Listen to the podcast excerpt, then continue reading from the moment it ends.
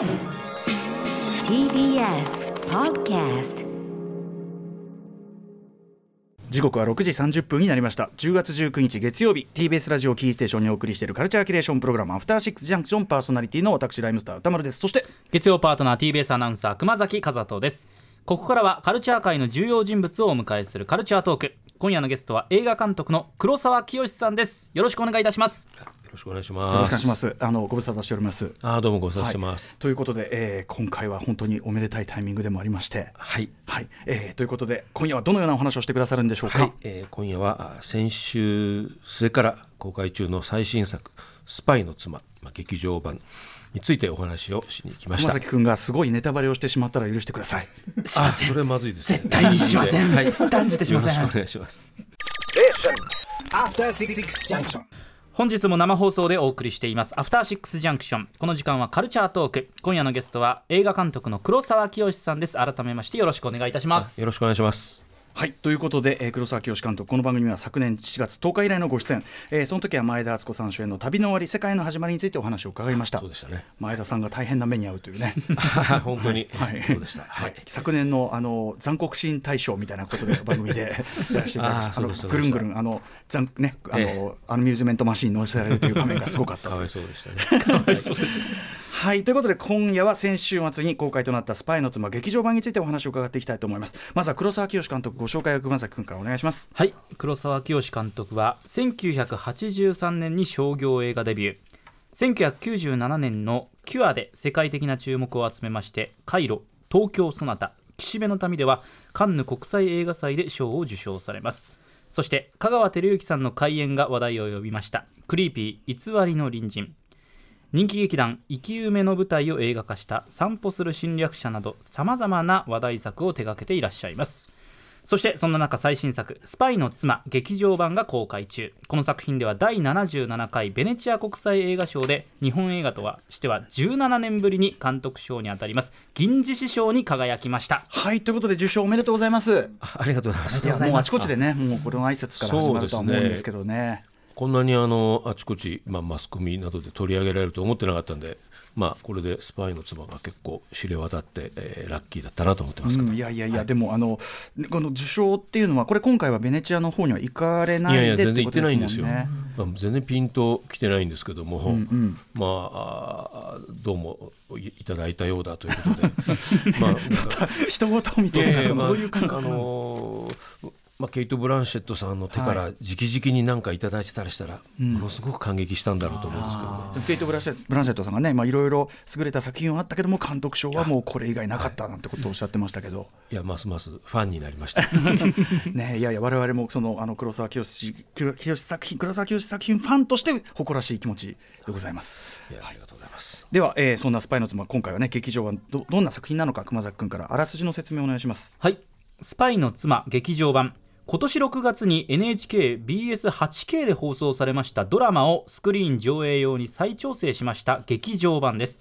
監督は黒沢清さん。脚本には黒沢監督のほか寝ても覚めてもの浜口竜介さん。ハッピーアワーの野原正さんが参加。舞台は1940年戦争の足音が日本に近づく頃。神戸で貿易会社を営む福原優作とその妻聡子は何不自由ない生活をしていた。そんなある日仕事のため満州に赴いた優作はとある恐ろしい国家機密を目にする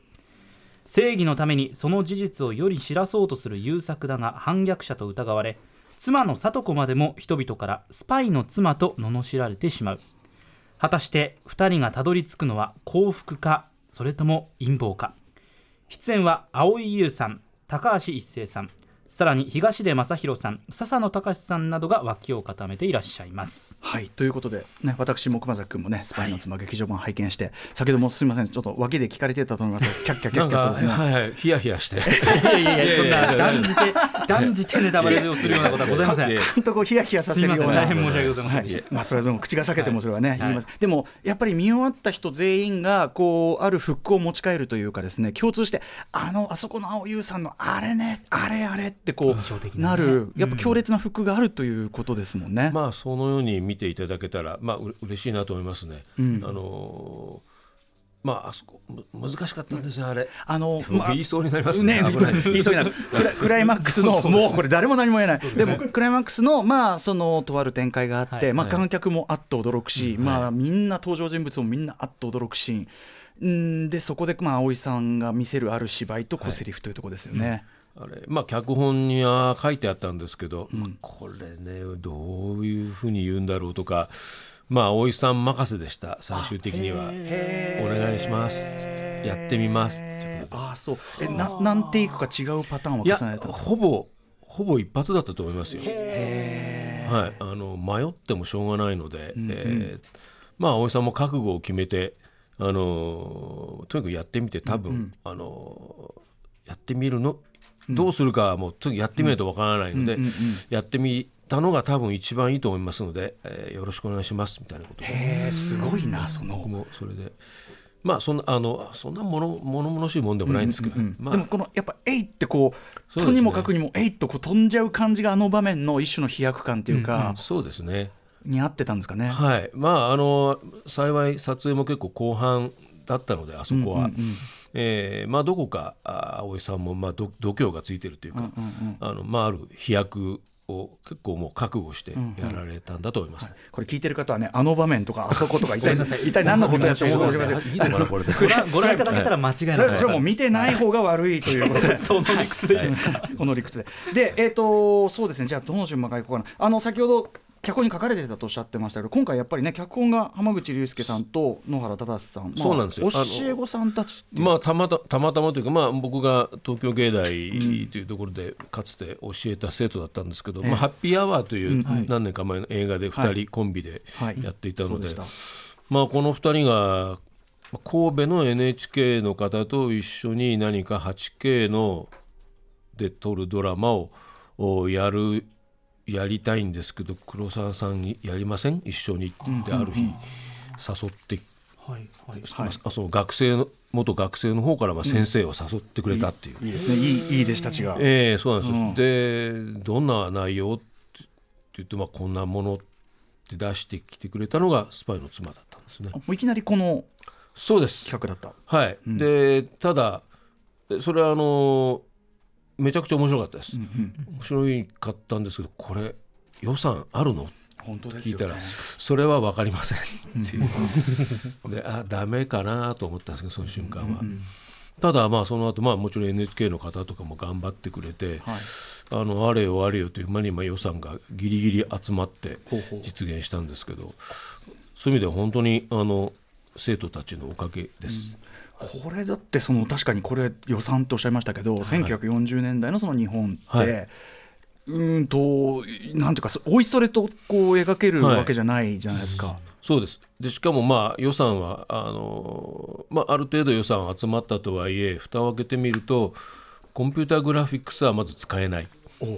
でセットも新しく建てることはできない。でどうするこれっていう大変なあの難問から始まったんですよね。これでも例えば僕途中でね、えってこれどうやってその例えば結構広い街並みをねずはい。っと横移動のカメラで撮ってて、えこれどこまでカメラ横もどこまであんの？これセットじゃあるまいしでもこれどこあと結構後ろの方の人までちゃんと衣装をねばっちりやっててっていう、そこは贅沢。あれは実はオープンセットなんですけどあれはあ見る方が見ると、まあ、これ種明かしちゃっていいと思うんですけど、見るが方が見ると分かるんですけどあれ伊達天のために建てたセットなんですよ。なるほど。へえそうです NHK かの力で、はい。なるほど。はい、伊達天も見てたけど全然気がつえ伊かなかった。です達天で私は例えば作ったセットを違う角度から見たことですか、はい。はいまあ、それを目いっぱい端から端まで使わせていただいて。へー。じゃあちょっと伊達天とこのねスパイの妻はちょっと姉妹編じゃないけどちょっと背中合わせっていうか、へえでもやっぱりそのあそこのね横のずっと移動してっていうのはやっぱりそのスケール感っていうかこれどうなってんのっていう。そうですね。あそこはまあ目い目いっぱい使わせていただいて、まあ、あのエキストラも一番たくさん呼んで、えー贅沢させていただきましたけど、あのセットそのものは伊達天用に残していただいてなるほどね。これはなかなかねあの面白い情報というか。でもあの例えばエキストラ一人一人の衣装一つ取ってみても、やっぱりねとはいえ、ねそれは本当に大変。まあそれは贅沢でしたね。衣装もうもちろん、うんそのエキストラさんも全員その、当時の衣装衣装を着ていただいて、あと髪型も女性はみんな当時のようにはい。変えていただいて、男性もみんな刈り上げとかですね、えー当時のようにしていただきました、でそれは贅沢だったんですけどしかし面白いことにエキストラも、まあ、プロのエキストラの方もいましたけど、まあ、全く素人みたいな方もいたんですけど、そうやって作っていくと、なんかそその気に皆さんなってくるんですよね。ああその周りもそうなんですあるし。だからなんとなくふ普通だったら普段着のままなんとなく後ろ歩くだけの人たちが、はい。はい何かその当時の人のようになんかまあ自分なりの何かを作って、ちょっと所作なんかもちょっと違う。これがねあの面白かったです。まあ、でもそれがなんかやっぱり僕が見ててもこれすごいなんかこうどこまで手かかってんのかなっていうかお金かかってるなっていうのはその全体のその雰囲気作りっていうかね。まあその辺はあの下手な CG で作るより全然贅沢でしたね。細かいところまでみんな一応きこう気が入ってるっていう感じですかね。これご自身で完全にこう時代物っていうか過去あれって初めてですよね。全く初めてですね。うんうんだからまああの今言いましたように、まあ、場所探しから何から衣装から、まあ、大変といえば大変だったんですけど、いろんなだってこうい要するに制限がありますよね。カメラ向ける方向一つやっても。そうですね。だからこうアドリブ的なことは一切許されないんですよ。思いふと思いついてこっちも撮っていいとか言っても、いやもうダメです。この中だけでやってくださいっていうことでやらなきゃいけないので。はいはい。まあでもその分その映っているその範囲はもう全員が集中して、まあ、作り込めるっていう、まあ、その作り込む楽しさみたいなものもありましたね。その時代物というか昭和昭和の時代1940年代の日本ということで例えばそのセリフ回しとか演出とか、はい。役者のその演技のつけ方みたいなところで普段とちょっとやっぱり、例えばリアリティの基準とか違うみたいなのあります、まさにそこが最大の狙いといえば狙いでしたね、まあ、それも脚本の時点からそうだったんですけど、まあ、当時の、まあ、当時のリアリティって何かってまあ分からないんですけど、まあ、幸い映画は山のように残っているので、1940年代あるいは50年代初頭ぐらいの日本映画に出てくるようなセリフ回しや身のこなし、まあ、そういうものをおできるだけ忠実に再現しようというのが最初から意図でした。でこれがあのラッキーというか、あのうまくいったのは脚本はもう完全にその意図で書かれていたんですけど、お青井さんや高橋さんや東出さんにそれを読んでもらって、この意図分かりますか？って聞いたら、もう皆さん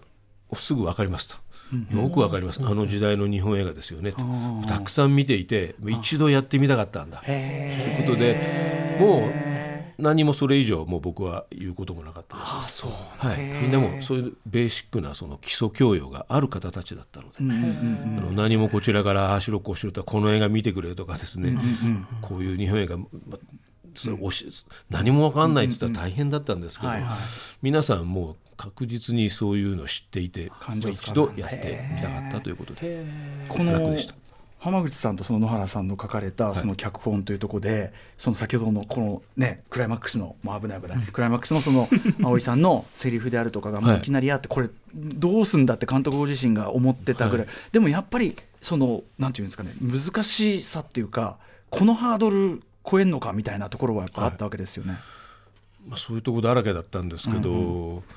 まあ、でも何ですかねその、まあ、さっきも言いましたようにこう、まあ、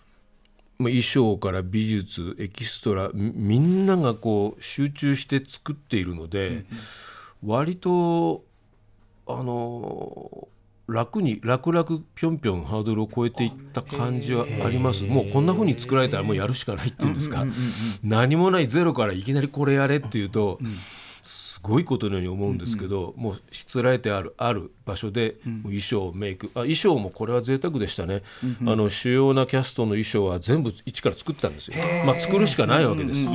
当時のものってまあ残っもう残ってたとしてもボロボロですので、全部作ったので、もう生地から寸法からみんな合わせて、まあ、あのそういうのを着ていただいて髪型もきっちり当時のようにすると、まあ当然俳優とかも、もうその時点であるレベルに達しちゃってるんですね。もうが器を作るだけである。そうなんですよね。そうか。へー。これあの浜口さんと野原さんの脚本で例えばお話の部分で、ご自身だったらこれは思いつかないとかこれはやらなかったなみたいな部分ってありますか？いやえっ、とですね。あのまあこれネタバレではないんで、えーあの言うとあの、まあ、一種のメロドラマの部分といいますか、はいあの見てお分かりのように、えーお夫おまあ蒼井優さん演じるはい。妻がまあ主人公なんですけど、ええ。夫に女がいるんじゃないのかっていう、えらく、まあ、ゲスというか、はいはい。嫉妬ですね、はいはい。お夫にもう一人女がいるかもしれないっていう、その嫉妬から物語が始まっていくっていう、うんうんこれね僕こんなのやったことがないし発想したことがないんですよ。ああそうか。そそあのでここからが面白いんですけど、ええ。ただ僕嫉妬から始まるドラマってやったことがないし、ん。あんまり自分がやれるとも思思わないので、ええ。嫉妬から始まるけども始まってしまえば、まあ、あまり言えませんけども、いくつかの、ん。まあ、映写機で映映画をええ。映すとかですね、はいはい。どっかに忍び込むとか、もうもう少し動的な、うんうんことでどんどんどんどんサスペンスというか、謎が深まり物語が展開していくように、まあ、したので、まあ、その辺は僕好きなので、あのーいろいろそこに工夫ができたんですけど実はきっかけは嫉妬だっていうのが、ものすごく僕にとってはうん。大きなハードルでもあり彼らが考えたことなんです。僕は思いつかないです。なんか黒沢さんの作品って確かに夫婦描かれることは実際多いと思うんですけど、はい。なんかお互い結構その感情そのものは見えない状態っていうか、得体の知れない他者としているっていうかそうですね。だからその気持ちが確かにエンジンになるって黒沢作品ではついぞ見てないかもしれないですね意外と確かにね。意外と。苦手な部分なんですよそこね。だと嫉妬とかって。へえそうか。でもそれは言われてみればそうなんです。言われてみるとんんんそうなったり、そういう構造になってるんですよね。一方であとその先ほどもおっしゃいましたけどやっぱそのフィルムね、まあ、これもね、はい。大丈夫かな？2本二本ねフィルム映画というのが出てきて、はい。まあ、対照的なというか1個はまあドキュメンタリーとか事実を一応撮りましたっていうね、まあ、作ってますけどねそのドキュメンタリー撮ってる。あとはその劇映画というかその素素人ながら作ったものっていう2本が出てきて、やっぱその2本の映画でその作った見た人が運命が狂っちゃうみたいな。そうですね。やっぱすごい黒沢さんの作品っぽいっていうところですよね。まああのその辺まあ脚本にもある程度もちろんあったんですけど、まあそこは僕も気合を入れて、そういう映画の中で実際映画をガシャッと映す、うんうん。映すと何が映ってくる、えあんまり言えないんですけど、えまあでもそこがそういうポイントポイントでそれがあって、うんうん。その瞬間ドラマが大きく動くっていうのは、あの大変大好きな。大好きなね。表現です。あの今回もそのだからそのまあ、中中国大陸で、はい。その旧日本軍がやっていたまあその悪行があってでそれを、えーと映したフィルムがあると。でそれを、でもそれをでも悪行を直接見るんじゃなくてフィルムに撮ってきたという人がいる。もう一個の劇映画の方もそのトータルでは撮ってきた人がいる。それが、まあはい。高橋一生さんで、でそのねフィルムをコントロールしてる側と一方的に見せられる側がいて。はいで一方的に見せられる側はもうその見せられた途端にもうその後の運命が変わっちゃうみたいなそうですね。なんか両方とも呪いのフィルムっていうかまあそうですね。そういう機能っていうか。はい、でしかもまあ撮った側はでも、俺はコスモポリタンだなんつってなんかこう、要するにフィルムさえコントロールできれば世界と通話できるんだみたいな。なんか僕これねだから黒沢さんご自身みたいだっていうか。いやいやいやああそれは面白い解釈ですねそうなんですよね、いやぼ僕自身というわけじゃないですけど、そう、映画を作る人というか、えっと彼、まあ、高橋一生さんはおっしゃる通りフィルムをコントロールしようとして、なるほど、このフレーズこれから使うことにします。なるほど。えー あのね、でその要はそれをフィルムというそのあれを通じてそ自分は外と通じ合う、はい。外の世界の論理と通じるんだと。そうですその通りです。で、はいでもそのこれを一方的に見せられる側はたまったもんじゃなくて、まあ青優さんとか、はい。周りはそれに右往左往するっていう、はいなんか面白いなっていうか。そうです。だからその構図は割とこう、まあ、僕の中でははっきりしていてあの青優さんはあくまで内まあ外側を目撃するんですけど、まあ、内側にとどまる、はい。であの内側にとどまるけどもまあ決して、えー自分自身は崩さないというか自分自身のスタンスは変えない、あのー東出さんは内側にとどまって自分もなくなっていった側なんですけども、高橋さんはもう完全に外側、外側にも向かっていったと、はい。まあ誰がどう誰が幸福で誰が不幸か誰が自由で誰が不自由か、まあ、その辺は